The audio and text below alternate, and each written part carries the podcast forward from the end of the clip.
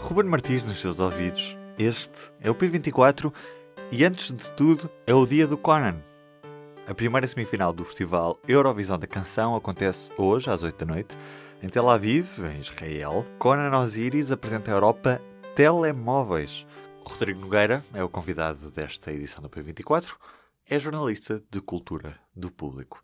Viva Rodrigo! Quem é que é Conan Osiris? Conan Osiris é um músico de Lisboa e do Cacém que mistura vários estilos diferentes na música caseira que escreve, produz e interpreta. Até o início de 2018 ele mal tinha pegado no microfone verdadeiro e foi no penúltimo dia de 2017 quando ele lançou na internet o Doro Bolos. O problema é, eu adoro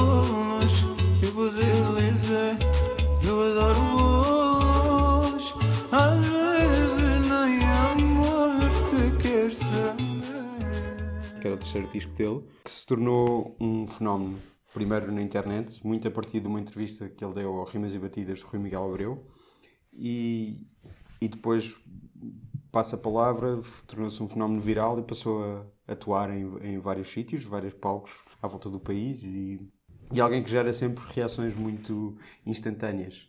O que até tem sido bom para a Eurovisão, tanto para o para quem gosta como quem não gosta. Isto é mais uma canção dele, telemóveis. O que esta canção tem de diferente especial é, é mesmo isso, é que as reações são instantâneas uh, e, pode ser interpretada de várias maneiras diferentes, inclusive com uma certa mensagem política, se se quiser. Houve participantes a tentar boicotar o festival. Uh, a Bulgária não vai porque tinha problemas de dinheiro uh, na inscrição. A Ucrânia teve um problema com os contratos do vencedor e mais ninguém quis participar.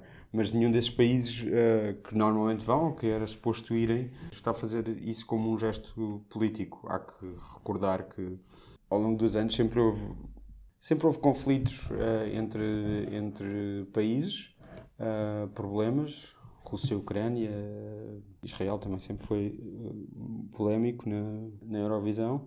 E pronto, é um evento que se vende como político. Mas ao mesmo tempo sempre, sempre foi palco de gestos políticos. And the 12 points from Cyprus Greece. go to Greece.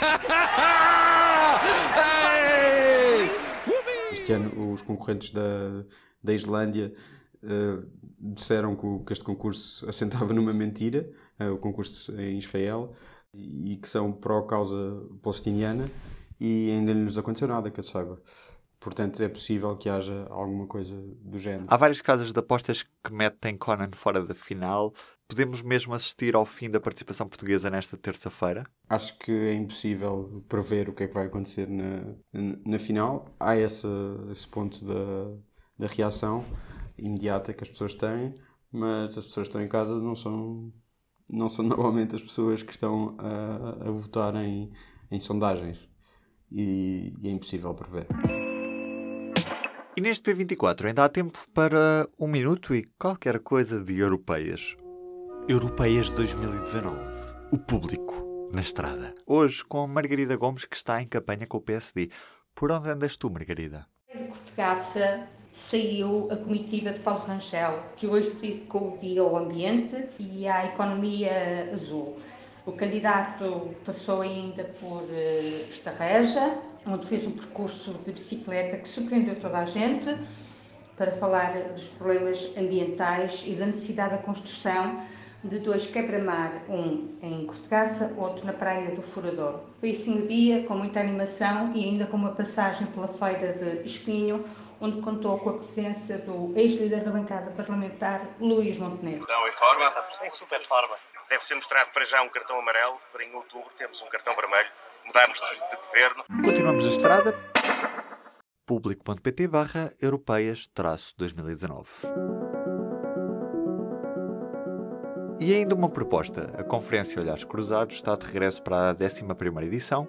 O primeiro debate acontece já amanhã, com a participação do ex-deputado do PSD José Eduardo Martins e do ex-deputado do PCP Miguel Tiago. O tema é política na era das redes sociais. Para assistir, amanhã, às 5h30 da tarde, no Auditório do Público em Lisboa, pode inscrever-se gratuitamente através do e-mail secretariado.público.pt. Eu estou de volta amanhã com um novo P24. Um grande abraço. O público fica no ouvido.